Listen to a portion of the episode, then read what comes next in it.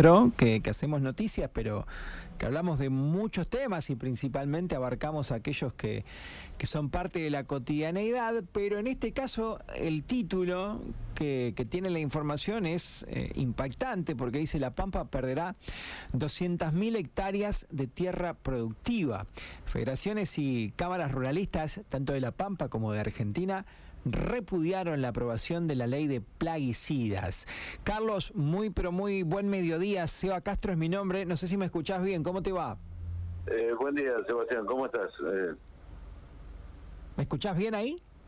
Te escucho perfecto, Sebastián. Eh, buen día. Muchas gracias por, por, por, atendernos y también un poco, a, a ver, eh, ¿por qué no desasnarnos a, a muchos que, que, quizás no estamos en esta cuestión productiva o, del campo? Porque, repito, el título es, es, es de impacto. Se dice se perderán 200.000 hectáreas de tierra productiva por la aprobación de la ley de plaguicidas. ¿Cuál es la mirada, Carlos? Mira, eh, para, para empezar quisiera agradecerte esta posibilidad de precisamente hablar con gente que no, no está en el tema, que, muchas veces eh, es confundida por, por una serie de, de, eh, situaciones y de, declaraciones. Vos sabés que en el sector pecuario en general somos muy malos comunicando, muy poco empáticos con el resto de la sociedad y entonces hay enormes confusiones, ¿no?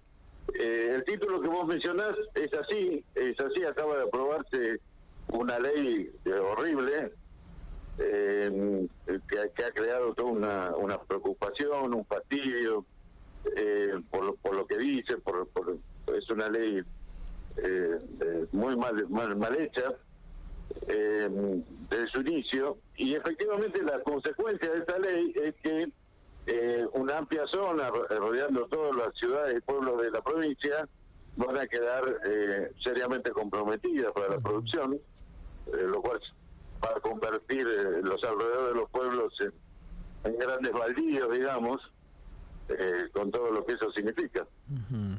Los alrededores de los pueblos en grandes baldíos. Esto justamente por la imposibilidad de utilizar estas hectáreas que se pierden de tierra productiva por proximidad a la ciudad, por decirlo de alguna manera, Carlos.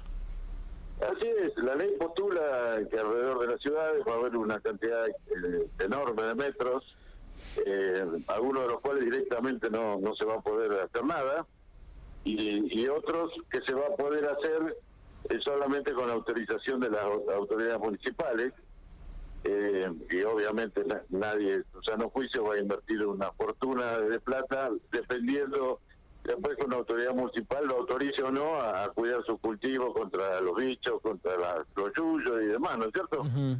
lo, cual, si suma todo eso, dan 200.000 hectáreas que, que quedarían improductivas, ¿verdad? Carlos, pregunto con desconocimiento, pero por ejemplo en Pico uno sale a caminar y ve tierras que, que, que, ya pertenecen a campos porque se ha agrandado la ciudad. Hay gente que perderá esas porciones para producir Mira, eh, eh, la, verdad es que se ha confundido tanto a, la gente, se ha dicho tantas cosas.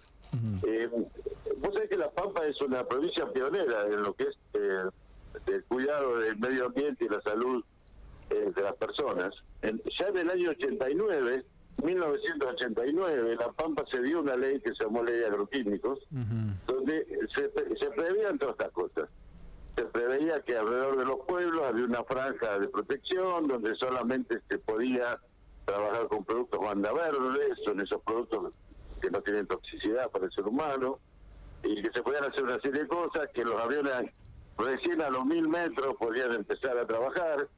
Eh, todo eso desde el año 89, ya lo tenemos. Eh, eh, que el Estado no, no lo haya hecho cumplir, que no haya gente que ha hecho eh, malas cosas también existe, eh, básicamente por falta de control, por falta de fiscalización del Estado, y entonces ahora se extiende todo, ¿no es cierto? Se, alarga todo para afuera.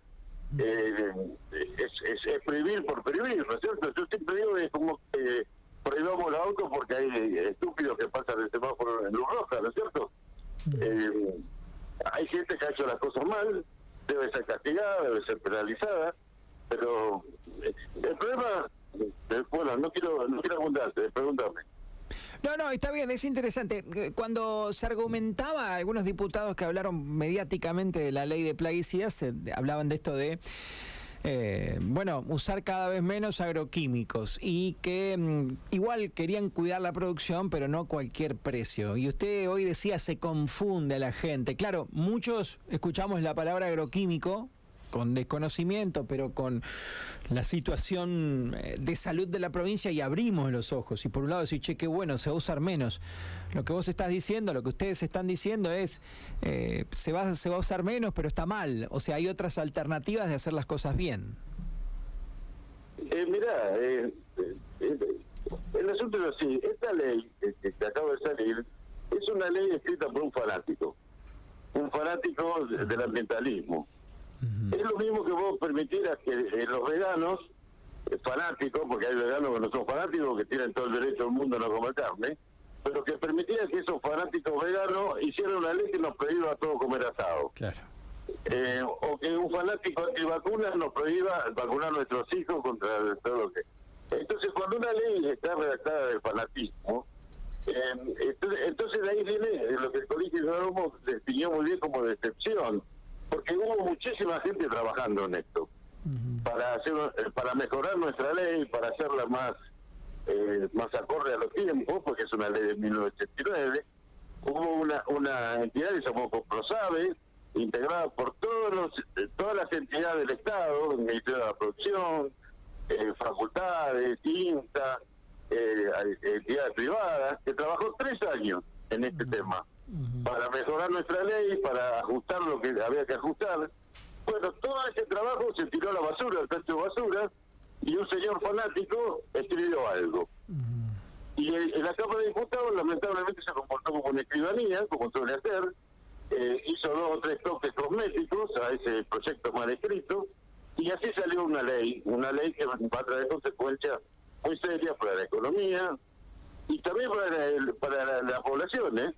también para la población, porque ya te digo, vamos a estar rodeados de baldíos y de alimañas y incendios y cosas que van a ocurrir.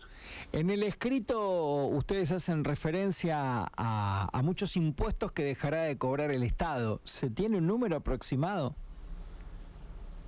Eh, mira, no, no lo tengo ahora, no, quiero macanearte. Pero eh, imagínate que 200.000 hectáreas producen lo que hay que pensar que el Estado, entre nacional, provincial eh, y municipal, se queda con el 60% de la renta agropecuaria. Esto no lo digo yo, está escrito, hay trabajos muy serios. Eh, la Pampa es una de las provincias más caras, de 63 creo que es en el caso de La Pampa. Eh, son recursos importantes para el Estado. si bien el Estado provincial depende más de la coparticipación federal que de los impuestos pagamos los pampeanos, ¿no? Eso es un hecho. Eh, y eso a lo mejor no, no, no le pega tanto a nuestros legisladores, ¿no? Eh, pero pero el, monto es muy grande. No, no te quiero dar un número y, y decir una macana. Lo último que, que, te pregunto es cómo sigue esto. ¿Es un eh, es, expresarse en los medios de comunicación y dejar sentado que para ustedes fue un gran error y una locura? ¿O, hay algún otro tipo de, instancia para pelearlo eh, y, para pelear algo que ya es ley? Mira, eh, hecha, una, hecha la ley, es muy difícil revertir lo que está escrito en una ley y lo que está aprobado por nuestros legisladores por supuesto, toda ley debe ser reglamentada, pero ninguna reglamentación puede disminuir los alcances de la ley. Lo podrá explicar, lo podrá ajustar, y esperemos que la reglamentación sea eh, razonable, pero ya empezamos mal, ¿no es cierto? Eh, es como el ejemplo que te decía, si, a vos te prohíben la vacuna, eh, la reglamentación no va a lograr ninguna otra cosa, ¿no es cierto?